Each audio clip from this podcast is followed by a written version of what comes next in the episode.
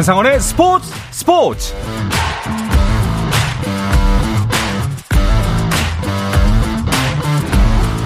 스포츠가 있는 저녁 어떠신가요? 아나운서 한상원입니다. 오늘 하루 이슈들을 살펴보는 스포츠 타임라인으로 출발합니다.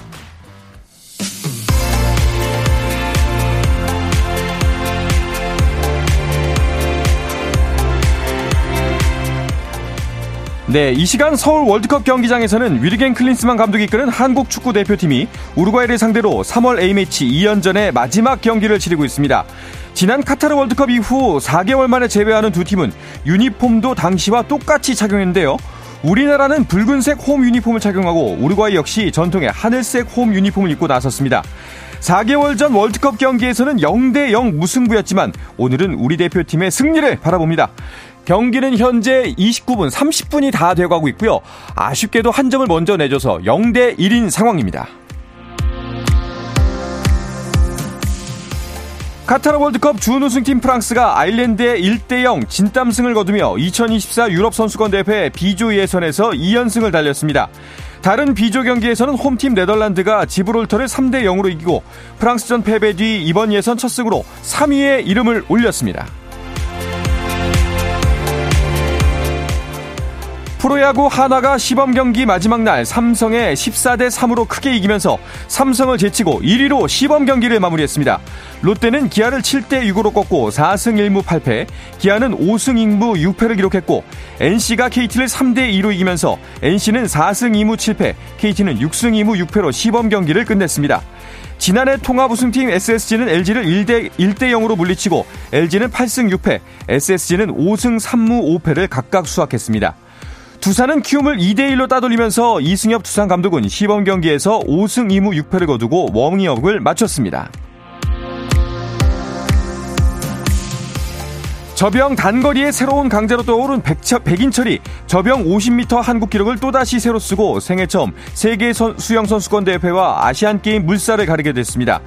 백인철은 경북 김천 실내 수영장에서 열린 2023 경영 국가대표 선발대회 나흘째 남자 저병 50m 결승에서 23초 50의 한국 신기록으로 1위를 차지하면서 국제수영연맹 A기록 23초 53도 통과해 오는 7월 일본 후쿠오카에서 열리는 세계수영선수권대회 출전 자격을 갖췄고 2022 항저우 아시안게임 국가대표로 선발이 됐습니다. 백인철이 세계선수권대회와 아시안게임에 출전하는 것은 모두 처음입니다.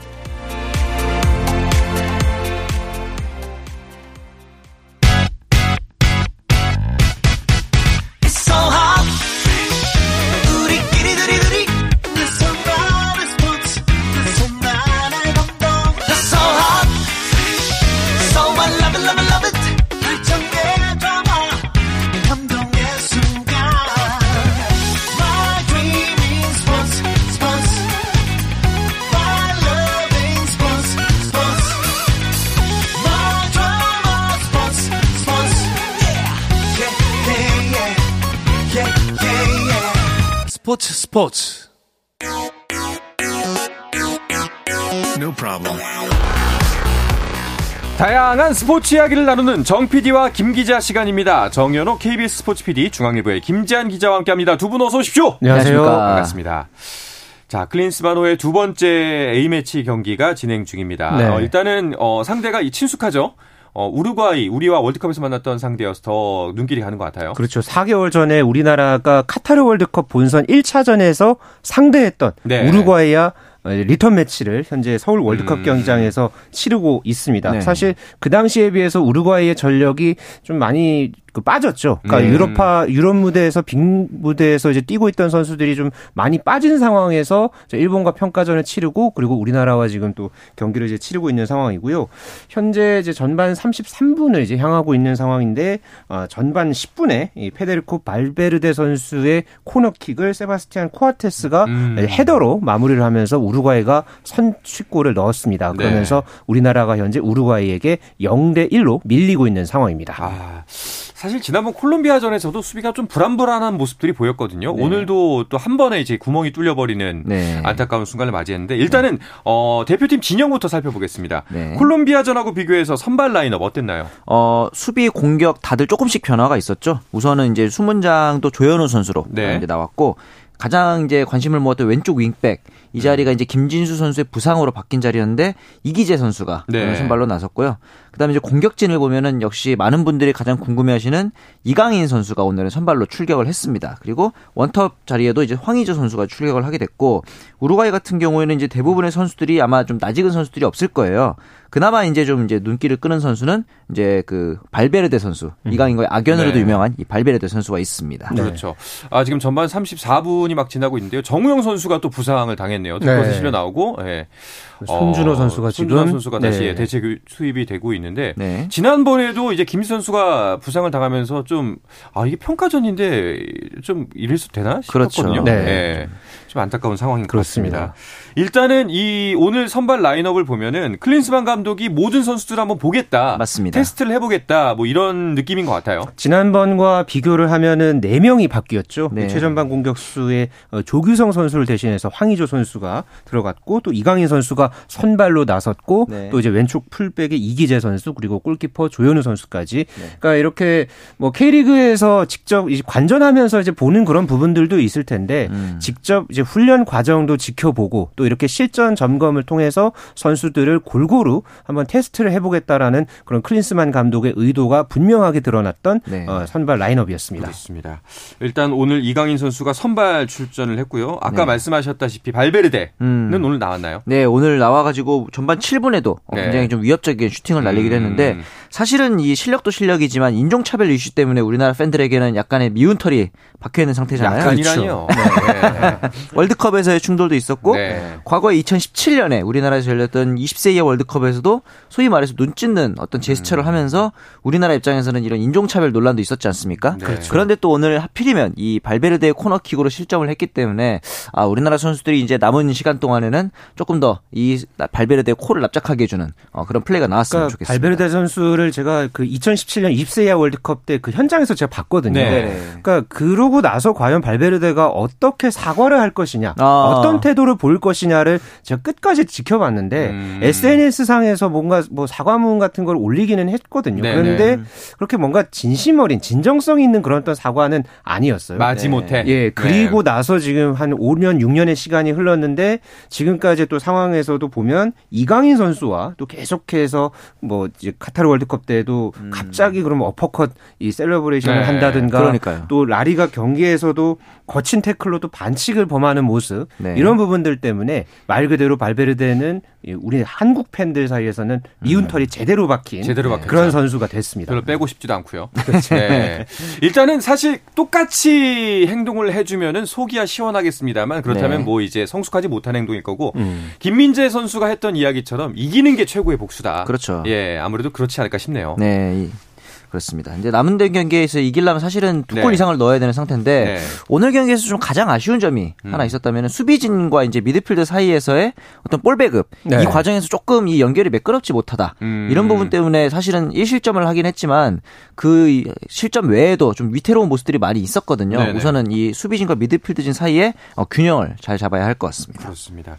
우루과이가 이제 주축 선수들이 빠졌다고는 합니다만 그래도 여전히 강하고 지금까지의 모습을 보면 사실상 월드컵 때 때보다 좀 좋아 보인다는 느낌도 들어요. 네, 어, 이번 이 우루과이 대표팀을 보면은 이제 월드컵에 나섰던 멤버들 중에서 기억나는 선수, 뭐 루이스 수아레스라든가 에딘손 카바니 그리고 나르민 유네스 이런 선수들이 징계라든가 부상 등의 이유로 이번 네. 대표팀에 포함되지 않았거든요. 네. 그러니까 말 그대로 이 발베르데 선수가 이제 주축으로 이제 해서 뭐 이제 국내 리그에서 뛰는 선수들도 어, 지금 간간히 이제 보이고 있는데요. 네. 현재 이 디에고 알론소 감독이 경질이 되고 나서 이 마르셀로 브롤리 감독 체제로 어, 현재 세대 교체의 그런 과정에 있는 상황입니다. 네. 아, 그런데 이제 일본과의 평가전에서도 어, 1대 1로 무승부를 거뒀죠. 음. 그러면서 어수선한 그런 어떤 분위기 속에서도 만만치 않은 그런 전력을 과시했고요. 지금 현재 음. 어, 대한민국과의 경기에서도 어, 전반, 중반, 이제 후반에 이제 향하고 있는 상황인데 네. 아직까지 이제 리드하고 있는 그런 음. 경기를 치르고 있습니다. 네. 그러니까 뭐 약간 괘씸한 면은 없잖아 있습니다만 그래도 우루과이는 우루과이는 잘하네요. 네. 예. 자, 공격 축구. 이제 클린스만 감독이 천명한 하나의 기조인데 네. 그래서 그런지 콜롬비아전을 보고 클린스만 감독의 축구 재밌다 하는 음, 분들 많으신 것 같아요. 맞습니다. 네. 사실 그러면서 손흥민 선수에게 이제 프리로를 맡기겠다라는 얘기도 했었는데 음, 네. 오늘 경기뿐만 아니라 콜롬비아전에서도 가장 많은 볼 경합을 이제 기록을 하기도 했고 슈팅 4개 모두 이제 박스 안으로 넣은 유효 슈팅이 기록을 하기도 했고요. 오늘 같은 경우도 지금 보면은 가장 좀 돋보이는 게 앞서 말씀드린 대로 수비랑 미드필더 사이에서는 조금 이제 균열이 있었지만 네. 일단 손흥민 선수에게 배급이 되면은 그때부터는 드리블 돌파가 굉장히 좀 오늘 날카로워요. 특히 네. 그 볼을 받으면서 턴하는 모습을 봤을 때 어, 수비 한두 명 정도는 어, 그렇죠. 가볍게 제껴내는 음. 모습이 있는데 한 가지 좀 아쉬운 점이 있다면은 다른 선수들과의 연계 플레이에서 한 템포씩 미세하게 어긋나는 부분이 있거든요. 음. 이 부분들만 어, 조금 맞춰간다면 오늘 어, 두골 이상 기대할 수 있을 것 같습니다. 그렇습니다. 이제 프리로를 맡겼다. 뭐 한마디로 음. 이제 흥민이 하고 싶은 대로 해. 그렇죠. 그렇죠. 뭐 이렇게 표현이 되겠죠. 그렇죠. 네. 클린스만 감독도 그 지난번 콜롬비아와의 경기가 끝나고 나서 어, 이렇게 또 이야기를 했는데요. 네. 손흥민이 공격진의 뭐 모든 선수가 이제 로테이션하고 이해하면서 움직이는 게 자연스럽게 일어나는 일이다. 그러니까 네. 중앙이든 측면이든 어디에 서든지 간에 뭐 손흥민이 득점만 할 수 있다. 한다면은 앞으로도 free role을 줄 생각이다. 음. 어, 이렇게 이야기를 했거든요. 그러니까 그런 어떤 모습들 덕분에 두 골을 넣었고 네. 또 최근에 이 토트넘에서의 그런 어떤 부진했던 어떤 경기력과 이게 답답했거든요. 또 네, 그 네. 비교가 되면서 클린스만 감독이 하나의 이 해답을 이제 내놨다. 뭐 네. 뭐 이런 또 평가들도 있었는데요. 오늘 이 우루과이와의 경기 어, 아직까지는 뭐 어, 이강인 선수도 어, 지금까지 뭐 아까 슈팅 강력한 네. 중거리 왼발 슈팅도 기록을 했는데 손흥민 선수와 이강인 이강인 선수가 또 어떻게 이 공격을 풀어갈지 네. 남은 예, 시간 관전 포인트로 꼽을만 하겠습니다. 그렇습니다. 좀 일단은 전반 이제 40분이 지나고 있는데 네. 수비에서의 이 불안함을 좀 전반 이후에는 꽉 닫는 모습을 보였으면 좋겠고 네. 또 화끈한 공격력으로 승리까지 가져왔으면 좋겠습니다. 네. 자, 근데 아까도 말씀드렸습니다. 지금 정우영 선수가 부상으로 나갔는데 지난 음. 경기에서는 김진수 선수가 부상으로 실려 나갔어요. 이 공백이 좀 아쉬워요. 그렇죠. 이제 김진수 선수가 빠진 자리에 네. 설영호 선수가 이제 대체 발탁이 됐는데 이 발탁되는 과정이 또 좀 재밌었습니다. 오. 갑자기 이제 홍명보 감독이 부르더니 빨리 와 그래가지고 내가 또 무슨 잘못을 했나 이러면서 네. 하고 갔더니 대표팀에 선발됐다. 네. 이런 식으로 이제 일부러 약간 좀 놀라게 해주려고 했던 것 같다고 음. 하기도 하고 그리고 또 이제 어, 브라질전에서 월드컵에서 득점을 했던 백승호 선수가 또 햄스트링 부상으로 이탈을 한 아. 상황이잖아요. 그래서 지금 오늘도 이제 정우영 선수의 부상이 있었고 이 미드필더진, 수비진 이쪽에서의 어떤 수비적으로 완전하지 않은 상황을 앞으로 남은 시간 동안 어떻게 좀 잘 버텨내느냐 이런 것도 중요할 것 같습니다. 김민재 선수의 역할이 굉장히 중요해 보이는데 확실히 이제 김민재 선수 하나 혼자만도 안 되는 것 같아요. 그렇죠. 뭐 예. 뭐 지금 포백이 조금씩 조금씩 바뀌고 있는 과정이거든요. 그렇죠. 물론 뭐 김민재 선수, 김영권 선수가 가운데에서 중심을 잡고서 좌우 풀백을 앞으로도 이제 내년 카타르 아시안컵까지는 계속 아마 이제 선수들을 시험을 해볼 그렇죠. 가능성이 높습니다. 음. 그런데 사실 최근에 이 대표팀에서의 수비력을 보면요. 네. 어, 이제 조별리그 때 가나와의 경기에서 우리가 3골을 허용을 했죠. 네. 그리고 16강전 브라질과의 경기에서도 전반에만 4골을 허용을 했죠. 음. 또 직전 경기였던 이 콜롬비아와의 경기에서도 후반 초 중반 사이에 어, 갑작스럽게 두 골을 내줬단 맞습니다. 말이에요. 그러니까 순간적인 어떤 집중력이 계속 흐트러지는 부분들이 이렇게 대량 실점으로 연결되는 그런 부분들이 계속해서 보여져 왔었는데요. 네. 어제 김민재 선수가 선수들과 이렇게 잘 이야기를 하고 있다. 현재 어떤 이 수비진의 이제 실수에 관해서 음. 선수들과 얘기를 계속해서 하고 있고 무실점을 한다면 공격에서 언제든 골을 넣어줄 선수들이 있기 때문에 어, 실점하지 않는 것이 중요하다. 실점 없이 가겠다. 어, 이렇게 어, 이제 이야기를 했습니다. 네. 그런데 네. 일단은 세트피스 상황에서 우리가 좀 아쉬운 그런 장면을 드러내면서 이제 한 골을 허용하고 이제 전반 막판을 향하고 있습니다. 이 부분은 아마 클린스 새로 부임한 클린스만 감독도 굉장히 커다란 숙제로 안고 가야 되지 않을까 싶습니다. 이 부분을 보완하는 게 아마 가장 그 선결한 과제가 아닐까 싶습니다. 싶어요. 네. 맞습니다. 자, 이제 현재 42분 30초가 지나가고 있습니다. 전반이 이제 거의 남지 않은 상황인데요. 네. 점수는 여전히 1대 0으로 대한민국이 한 점 뒤지고 있습니다. 어, 전반전 거의 끝나고, 근데 점점 후반, 그 전반전 후반부로 갈수록 네. 공격의 빈도와 강도가 조금씩 높아지는 것 같아서. 그렇습니다. 좀 마음 풀리는 것 같은데. 네. 두 분께서 보시기에 오늘 가장 움직임이 좋아 보이는 선수 누군가요? 일단 이강인 선수가 지금까지는 어 이제 어느 정도 이제 본인 포지션에서 좀 이제 오가면서 네. 어 이제 아까 전반 한 27분쯤이었나요? 그때. 또어 이제 왼발 슈팅을 또 기록을 하면서 상대 골문을 위협한 장면들이 있었고요. 음. 어 사실 이강인 선수가 조커로서의 역할은 쭉 해왔지만은 이 대표팀에서 이렇게 음. 스타팅 멤버로 나선 것은 참 오랜만이잖아요. 맞아요. 예, 예 선발로 이제 나서서 어 정도 정도의 또 존재감 있는 모습을 보여줬을 때그 네. 그 뒤에 이강인 선수의 이제 자리를 놓고 또 이제 다른 어떤 포지션에 있는 선수들과 음. 또 어떤 경쟁을 할지 뭐 그런 부분에서도 굉장히 이강인 선수의 현재 활약은 좀 의미 있는 부분들이 많다고 생각합니다. 네. 정열 PD는 누가 제일 좋아 보이나요? 저는 손흥민 선수가 음. 마스크도 벗었지만 앞서 말씀드린 대로 free role로 지금 뛰고 있는 상태인데 네. 진짜 공만 잡았다 하면 한두 명씩 제껴내면서 그렇죠. 상대 팀을 지금 헤집고 있거든요. 이런 부분에 있어서는 어 이제 다른 선수들과의 호흡만 조금 더 맞춘다면은 음. 앞서 콜롬비아전에서의 멀티골도 있었기 때문에 이번 경기에서도 어, 다득점을 기대해 볼 수 있을 것 같습니다. 알겠습니다. 자, 그리고 한 가지 놀라운 소식이 또 하나 있습니다. 김지한의 저주가 풀렸어요. 네. WBC에서 일본의 우승을 점쳤는데 일본이 네. 거짓말처럼 우승을 해버렸어요. 그러니까 말이에요. 예, 그, 그 우승 정말 거짓말처럼 했고요. 네. 네. 어, 2023년이 김지한 기자에게 뭔가 있는 해가 아닌가. 그러네요. 네, 그랬으면 좋겠습니다. 네. 어, 그런 의미에서 네. 김지한 기자 오늘 몇 대몇 대일까요? 저는 사실 지금 좀 수비진이 계속해서 좀 불안한 요소들을 좀 보여주고 있거든요. 네. 그래서 후반 들어서 좀 이 수비진 어느 정도 좀 정렬된 그런 어떤 모습이 어, 필요할 것 같고요. 조금 네. 전에도 이제 슈팅을 허용한 네. 네. 그런 좀 상황이 있었는데요. 그러네요. 좀 후반에는 좀 이게 잘 이제 다듬어져서 음. 좀 냉정하게 좀 말씀드리자면은 저는 1대1 무승부에 1대1 어, 무승부? 걸겠습니다. 아. 사실은 저도 1대1 정도를 예상했었는데 네. 이렇게 된 이상 어떻게 보면 우루과이가 지금 뛰고 있는 게 굉장히 좀 어떻게 보면은 성급하다. 음. 혹은 이제 템포가 너무 빠르다. 이런 생각을 좀 해 가지고 후반전에 우리나라 선수들이 잘 정비해서 나온다면은 어, 체력적으로 좀 우위를 점할 수 있지 않을까. 그래서 2대1의 승리 음. 정도를 음. 예측해 보고 싶습니다. 아, 약합니다. 전 3대2 가겠습니다. 네. 네, 이 사람들이 말이야. 네. 네, 기분 좋게 해야지. 네. 자, 후반전에는 이제 선수 교체가 좀 이루어지겠죠. 그렇죠. 네. 어, 특히나 공격 자원에 대해서 또 클린스만 감독이 공격 축구에 대한 부분을 굉장히 강조했잖아요. 네. 또 이번 이 전반전에는 이제 황의조 선수가 이제 출전을 하기는 했습니다만은 네. 후반에 과연 어, 뭐 조규성 선수라든가 음. 또 이제 다른 어떤 공격 진을 어떻게 이제 활용을 할 것인가. 맞습니다. 어, 이걸 좀 어, 눈여겨봐야 할 것 같고요. 네. 어, 아직까지는 좀 황희조 선수가 좀 최근에 폼이 그러니까 음. 소속팀에서도 그랬고 이제 월드컵 이 전후로 해서의 그런 폼들이 많이 좀 올라오지 못했던 그런 어떤 부분들이 어, 이제 있었는데 네. 어, 오늘 경기를 이제 계기로 해서 좀 터닝 포인트가 됐으면 하는 바람은 그러게요. 있습니다. 맞습니다. 그런데 아직까지는 조금은 아쉬운 그런 어떤 장면들이 보이고 음. 있습니다. 네. 자, 전반전 주어진 시간 45분은 모두 지났고요. 인 저리 타임이 3분이 주어졌습니다. 자, 이어서 명승부가 이어지고 있는 봄 배구 이야기를 비롯해서 한 주간 스포츠 이슈들을 또 이야기해 볼까 하는데요. 그 전에 잠시 쉬었다가 돌아오겠습니다.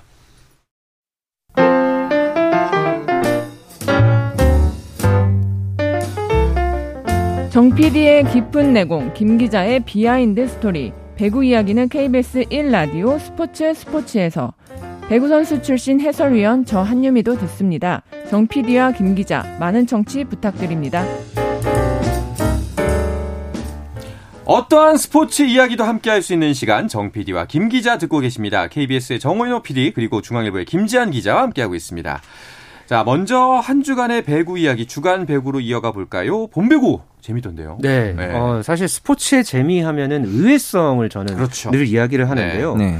사실 V리그 남자부 플레이오프는 좀 현대캐피탈이 크게 좀 우세하지 않을까라는 음. 좀 예상을 사실 했었어요. 맞습니다. 그랬는데 지금 이 한국전력과 현대캐피탈, 현대캐피탈과 한국전력 이 두 팀이 아주 대단한 승부를 지금 펼치고 그렇죠, 있는데요. 그렇죠. 사실 이 남자부 플레이오프가 지금까지 17번 열렸는데 3차전까지 갔던 경우가 단 3번에 불과했습니다. 아. 그런데 이번에 그 말 그대로 흔치 않은 승부를 보고 있고요. 네. 예, 천안에서 열렸던 플레이오프 1차전에서는 현대캐피탈이 3대 2로 승리를 거뒀고요. 네. 그렇죠. 2차전에서는 한국전력이 또 풀세트 접전 끝에 3대 2로 승리를 거뒀습니다. 네. 1차전에서는 2시간 38분 대혈투가 어. 펼쳐지면서 역대 플레이오프 최장시간 동안의 승부가 펼쳐졌고요. 네. 2차전에서도 5세트가 그러니까 마지막에 이제 승부가 갈려야 하는 5세트에서 18대 16. 아, 듀스에 듀스에 듀스에 대접전을 펼치면서 한국전력이 이제 승부를 가져왔는데요. 네. 아, 지금 현재 이 시간에도 어 이제 지금 3차전이 열리고 있는 상황인데 네. 1, 2세트를 현대캐피탈이 모두 가져왔습니다. 네. 맞습니다. 그래서 되게 쉽게 끝나는가 했는데 네. 3세트를 한국전력이 25대 23으로 가져왔고요. 네. 4세트가 진행이 되고 있는 상황인데 한국전력이 현재 리드하고 있습니다. 그러게요. 지금 만약에 이 음. 분위기로 가다가는 제가 봤을 때는 3경기 연속 네. 풀세트 접전 예상되고 있습니다. 그렇군요. 어, 지금 4대 7이네요. 한국전력이 석점 앞서고 있었는데 이렇게 네. 여기서 2세트마저 가져가면 이제 또 다시 풀세트, 풀세트, 풀세트. 예. 세 경기 모두 풀세트가 네. 되는 그렇죠. 상황입니다.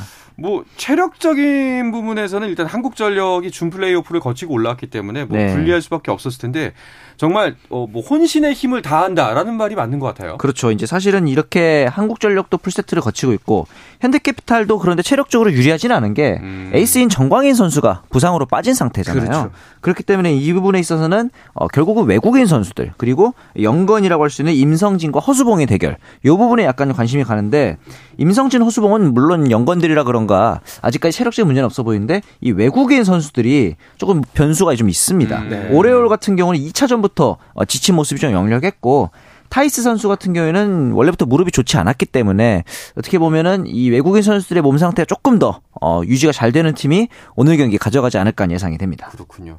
이 상황에서 가장 기분이 좋은 건 대한항공이겠죠. 그렇죠. 네. 현재 싸워라. 네, 거의 그런 분위기죠. 예. 그러니까 지금 뭐 풀세트 풀세트에 접전이 펼쳐지고 있고요. 네. 특히나 네. 한국전력 같은 경우에는 준 플레이오프에서도 이제 경기를 치르고서 지금 올라왔잖아요. 그렇죠. 예, 그렇기 때문에 정규리그 종료 후에 아주 충분한 휴식을 취하고 있는 게 현재 대한항공의 상황이고 네. 어, 챔피언 결정전에 오르는 두 팀 중에 어느 팀이 올라오든지 간에 이 체력적인 소모는 음. 아주 만만치 않을 것으로 전망됩니다. 음. 네. 자, 여자부도 한번 살펴볼까요? 여자부도 재밌네요. 네. 챔피언 결정전에 도로공사가 올라왔습니다. 사실은 현대건설이 올라갈 거라고 대부분의 팬들이 그렇죠. 생각을 했을 네. 거예요. 왜냐하면 이번 시즌 어, 초반 현대건설이 굉장했거든요. 맞아요. 개막 최다인 15연승을 이제 경신을 하면서 누가 봐도 우승을 예상을 음. 했었는데 이 야스민 선수의 부상 이탈이 좀 컸던 것 같아요. 그러게요. 초반에는 그렇죠. 어깨 부상이 있었고 네. 중간에는 또 이제 음. 최근에 허리 부상으로 결국에는 몬타넬 선수로 바뀌었는데 음. 어, 좀 기대에 미치는 활약이 아니었고 그러다 보니까 6라운드에서 3연패라는 현대건설답지 않은 마무리였는데 이 여파가 도로공사와의 플레이오프까지도 좀 이어진 것 같아요. 음. 그러다 보니까 이제 황민경, 고예림, 이다연 이런 선수들, 김현견 선수까지 시즌 막판에 계속 부상이 이어지다 보니까 결국 이런 어, 부상을 결국 극복하지 못하고 도로공사가 업셋에 성공을 했습니다. 네. 그렇군요. 이제 결승전 챔피언 결정전은 흥국생명과 도로공사의 대결이 됐습니다. 뭐 흥국생명 김연경 선수로 대표되는 막강한 팀이기도 하지만 도로공사의 기세가 이 또 스포츠 기세 싸움이 있잖아요. 그렇죠. 그렇죠. 도로공사가 시즌 중반 이후서부터 이제 순위를 이제 계속해서 이제 치고 나서면서 결국은 정규 시즌에서 3위로 음. 이렇게 마쳤거든요. 네. 그리고서 또 이제 현대건설을 상대로 해서도 업셋에 성공을 했는데요. 사실 두 팀이 이 4년 전, 그러니까 4시즌 전에 맞대결을 챔피언 결정전에서 했던 적이 있었습니다. 음. 그 당시에는 흥국생명이 3승 1패로 어, 정상에 이제 오른 적이 있었기 때문에 네. 흥국생명 입장에서는 4년 만에 통합 우승을 노리는 상황이고요. 도로공사는 말 그대로 서력을 노리는 상황이지만은 현재 분위기로서는 도로공사가 어떤 일을 낼지 솔직히 아무도 예측할 수 없는 그런 분위기를 만들어냈습니다. 그렇습니다. 그렇죠. 그 흥국생명과 도로공사의 대결 좀 관전 포인트를 짚어주시죠. 정말 그 관전 포인트 짚기 너무 쉬운 대결인 게 네. 전형적인 창과 방패의 대결이다. 그렇죠. 이렇게 볼 수 있는데 음. 흥국생명하면 역시 옐레나와 김연경의 쌍포를 앞세운 팀이라고 할 수 있고 심지어 이 두 팀 간의 대결에서도 어, 창과 방패가 두드러지는 게 김연경의 공격 성공률이 도로공사를 상대로 했을 때 가장 낮아요. 그만큼 어, 도로공사의 수비가 좋은 거고 반대로 도로공사도 어, 배유나라든가 박정아, 캣벨 이런 선수들이 공격 성공률이 김연경, 옐레나보다 낮긴 하지만 반대로 이 배유나, 정대영의 블로킹 득점이 흥국생명보다 앞서 있고 리시브 역시 우위에 있기 때문에 네. 전형적인 수비와 공격의 싸움이다 이렇게 볼 수 있을 그렇군요. 것 같습니다.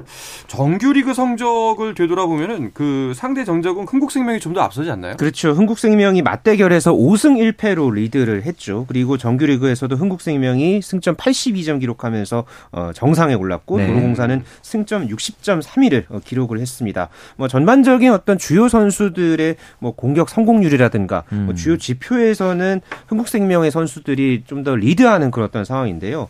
다만 이제 그 블로킹 부분에서 그렇죠. 네, 워낙 그 도로공사가 좀 올 시즌에 팀 성적에서도 좋은 성적을 냈었죠. 네. 이 배윤아 선수가 이제 세트당 한 개 이상의 블로킹 득점을 어. 기록을 했었고 네. 정대영 선수도 0.833개 거의 한 개 육박하는 네. 블로킹 득점을 하면서 이런 어떤 지표들이 흥국생명 선수들에게는 좀좀 많은 위협이 될 것으로 전망됩니다. 네. 아, 뭐 점수로 그러니까 숫자로 나타나는 지표를 보자면 흥국생명이 우위에 있는 건 사실이지만 네. 상성으로 봤을 때 만만치 않은 상대 또 변수가 될 수 있는 것은 현재 도로공사의 기세 그렇죠. 이렇게 정리하면 되겠네요. 맞습니다. 네. 알겠습니다. 자 그럼 배구 소식 살펴봤고요.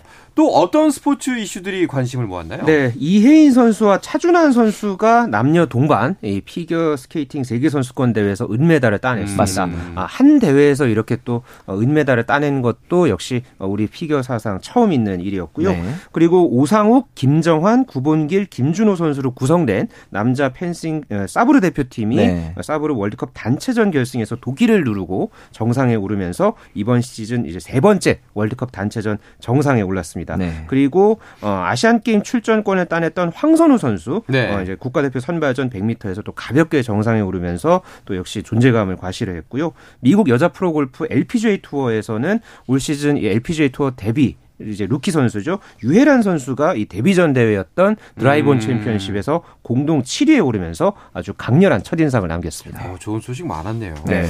한국 피겨는 제2의 전성기가 곧 다가오는 것 같다라는 느낌이 자꾸 들어요. 그렇죠. 이 특히나 이제 차준환과 이혜인의 입상 덕분에 가장 좋은 점이 어, 내년 세계 선수권 티켓을 무려 6장이나 음. 확보를 했다는 점이겠죠. ISU 규정에 따르면 한국가에서 선수가 2위 안에 들면 다음 시즌 출전권 3장을 주는데 네. 이번에 이혜인 차 차준환이 모두 2위를 했기 때문에 다음 대회에도 남자와 여자 부문에서 각각 3장씩 어, 출전권을 따내게 됐습니다. 그렇군요.